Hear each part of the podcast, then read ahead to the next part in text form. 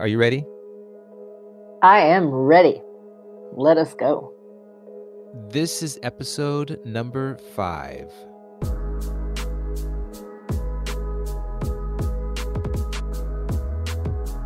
Hello, this is legendary voice Alvin Sheen. Welcome to another episode of 17 Minutes. Please sit back or lay back and enjoy a breath of life.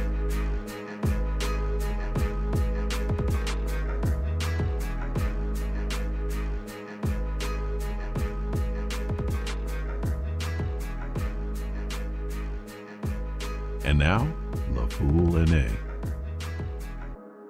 I want to begin where we left off. With the Messiah. Yes, with the Mashiach. Why it's like a thorn in my brain that I keep picking at that I keep wanting to try to figure out why this is important right now. Is it more important to you right now than it has been in the past? Well, how far past? 10 years. Yeah, it's more important than it was in 2010. 2010, uh, I was going through other things like, but you know, um, to be honest with you, 2010, 2012, that timeline, I was waiting for the world to crack. I thought everything's going to start exploding right now. We have this new president, Obama. Let's see what he's what he's going to do. Uh, he can actually make the world a better place. I mean, for one time, I thought maybe Obama was this like mystical idea of a person, Messiah type, who was going to make the United States better. Did you think he was a potential Messiah? For American people, overall, every president is a Messiah. Every president can unite the people. Every president has potential to bring world peace. So everyone has the potential to do that. The question is, do they do that? Not so far. So I wouldn't call him a false Messiah. I would say that he was a disappointment. Do you think a Messiah is somehow appointed by a greater being, a creator, uh, some kind of spiritual entity? All sent down by the grand creator himself. In which case, then we have no way of knowing who the Messiah was, or is, or will be. We don't know, but I think the Messiah knows, and I, and I think that beyond that, uh, it's part of the greater plan. You know, like like I would call myself more of a deist in my beliefs than anything else. I believe that the grand creator of the universe, the grand creator of all things, set everything up in perfect perfect form, like a set of dominoes, and all he did was just hit the first domino, and the rest of it just slowly falls in place. We're right there in the middle right now. We whatever happens is because it was already planned a long time ago. We're just part of that plan. We don't know where it is, but it's our purpose and it's our responsibility to constantly look and to constantly question, to constantly be hopeful. You know, but not but not to fall, not not to be deceived by a false Messiah. I don't know if the Jews talk about it, or I should say the Hebrews, or if it's in the Jewish faith to talk about uh, the false Messiah. I don't know. I know Christians talk about it. I know for sure it's in the Islamic faith. Um, I'll send you a link later on. I think it's called like uh Daja or D A D A J J A L, something like like that, which means basically a false messiah. There's a series that are supposed to come into to them. So, but I I don't know. I wouldn't call them necessarily a false messiah. I think Bin Laden, for example, is a false messiah. I think there's people like that, those that deceive people and to lead them down dark paths. But I don't think any American president, except maybe Trump, has the intention of leading people down a dark path. Trump literally called himself the chosen one. Well, who knows? You know, maybe some think of Trump as like Cyrus. You know, Cyrus did allow the Jewish people to go back and rebuild the temple, uh, or actually allowed them to go back and build a wall. That's what it says by the scriptures. And then, of course, they, they had the order to rebuild the temple. And so for him, he was he was the Messiah in a way, but I don't know. That's really for Hashem to decide who is the Mashiach. I don't know. Our goal is just to make sure that we recognize him, that we don't deny when he's when he's there. Well, don't you think that's what happened with the followers of Christ? And what explain? That they thought that they were following the one and true Messiah. Was Christ the Messiah? I mean, if you look at the book of Isaiah, yeah, according to the book of Isaiah, he was. He he fulfills that in every every aspect. You know, but the thing is, I think he was a different kind of, of Messiah. He was the kind that came for all. And he didn't come for a physical kingdom, he came for a spiritual kingdom, which is what he says, My kingdom is not of this world. You know, so I think that was fulfilled. Wherefore, uh, I'm in no way denying that Yeshua was the Messiah of the Spirit, the Messiah of the kingdom that is to come. I think maybe that there is going to be a Messiah in this world. I think they they come in emanations. I think there's a different one coming right now who will be with the people, who won't be killed by his enemies. Like Christ didn't voluntarily say, "I want to die." You know, did Dr. King voluntarily die?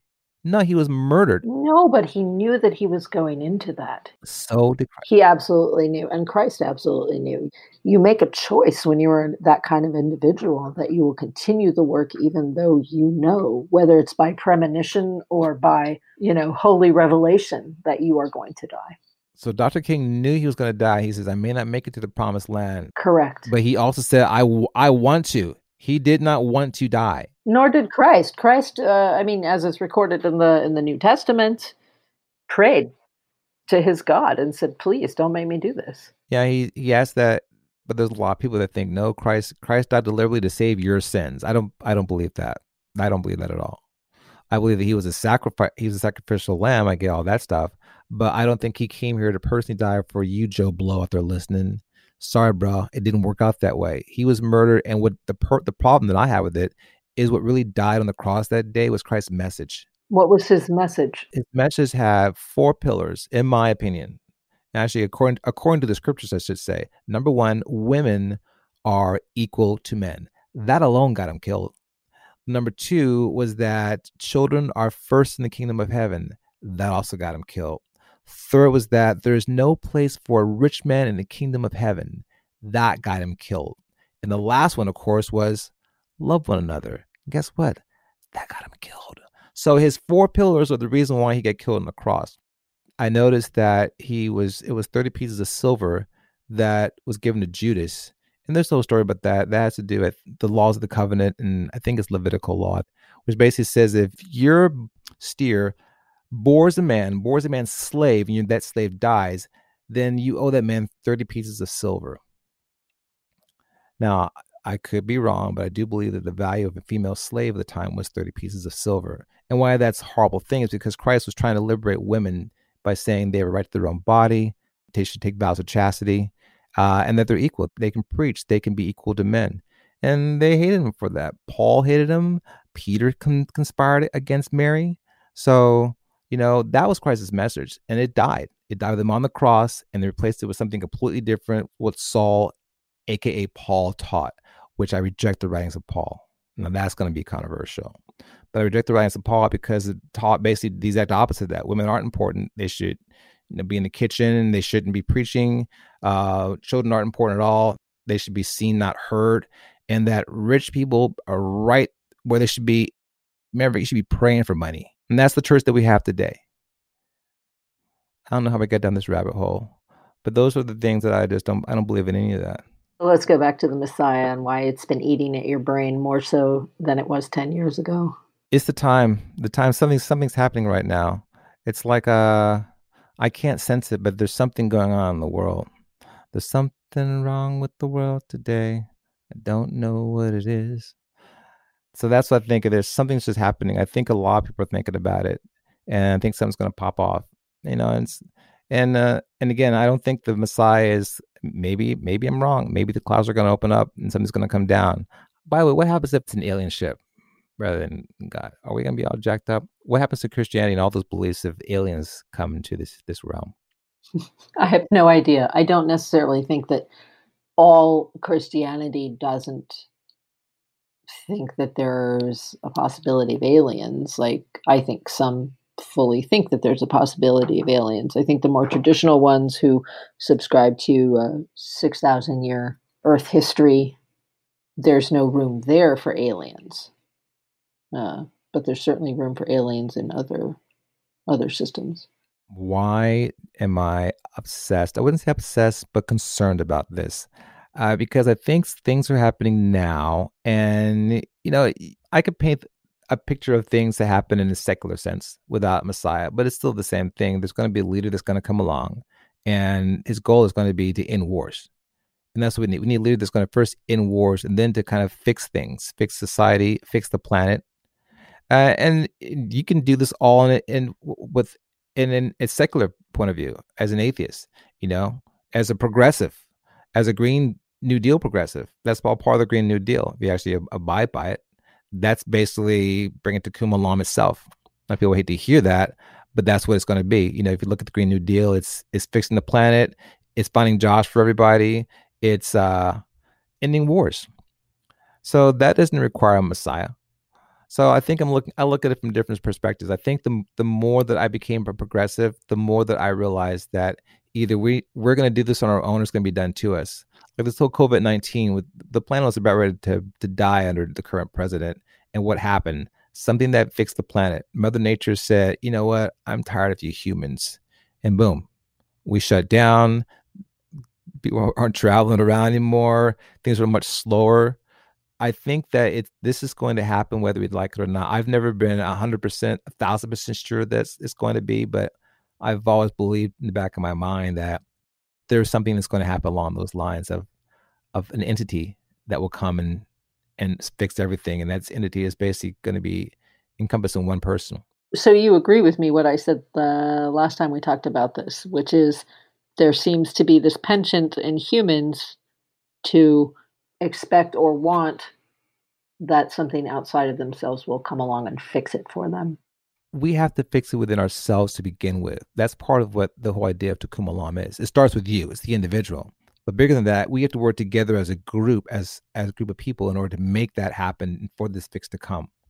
So, in that sense, it's it starts within, but it also is a belief that with outside that there is something greater than you. Like it's not all about me, me, me. It's about us. And so, in that sense, I hear what you're saying, but I, I look at it slightly different. I think that the idea of a Mashiach coming, what I see about it is first of all, it doesn't have to be Jewish, a Jewish person, but it's the, what they're going to do. They're going to fix the world because the truth of the matter is, we as humans are destroying it. And we, we might think that that we're we as a society are going to agree to you know through democracy to change it, but that's not going to happen it's going to take something drastic and that has to come from a human. If it comes from an alien, it's going to be kind of jacked up. I mean, aliens might come down one day and say, you know what, you guys, we're, we're going to shut half you out. We're not knock out one third of, of humanity and we're going to fix your planet for you. We're enslaved. If another entity or species comes down and does it for us, it's not, that's not us fixing the world. That's us having put into check in the world being fixed because we couldn't get our shit together as far as I can tell, people on the planet are not of one mind. Now, we happen to be in the United States, so we're seeing the worst aspects of division. But it seems to me that the rest of the world is not so far different, maybe a little kinder to one another, but there's certainly no overriding feeling or idea that we can make this better and that we can all get along. I don't I don't think that's happening at all. And you've said that you think that that work has to start within each person and I'm not sure that that's what humans are doing right now. I think it's already begun to start within human beings, but and and in a global village, which we are becoming, I think the idea can get out there faster than it could before. I think people naturally love one another. I think hatred is taught. Racism is definitely taught. And if you can get to a generation that's no longer taught that, so I think we're almost to the point of being able to to make this happen, but it's going to take one type of leader to make it happen, and that's basically what I think. I think a lot of people think the, the Mashiach is. That's what Christians think. Christians think Christ is going to come and make the world better, even though they're a lot of these Trump supporters are, and I shouldn't say them, a lot of people are like, let's build a wall, let's let's keep Muslims out, but we believe that Jesus is gonna make the world a better place. Well, how can you make the world a better place if you yourself don't want to make the world a better place?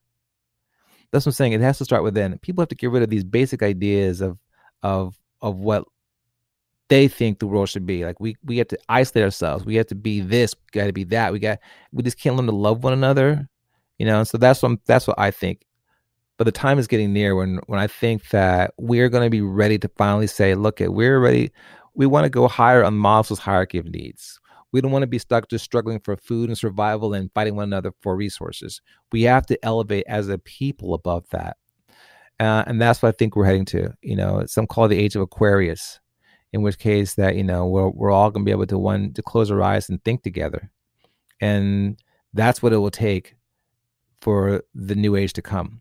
Because in the Messianic age, we don't fight over resources anymore. We we worry about growing together and, and making things together, and we there's a common love that spreads throughout all of humanity. You know, and so we have to get ready for that. We do 17 minutes, but we give you the last minute. Getting back to the Mashiach in this last minute, what I would say was that I, in my opinion, I think people need something to look forward to.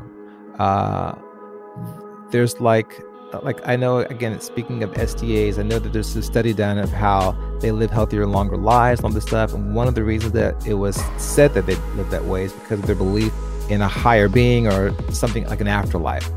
And I think that's how all humans are. I think our idea to have something to look forward to is what helps to propel us uh, and to to move on and to be able to overcome stuff.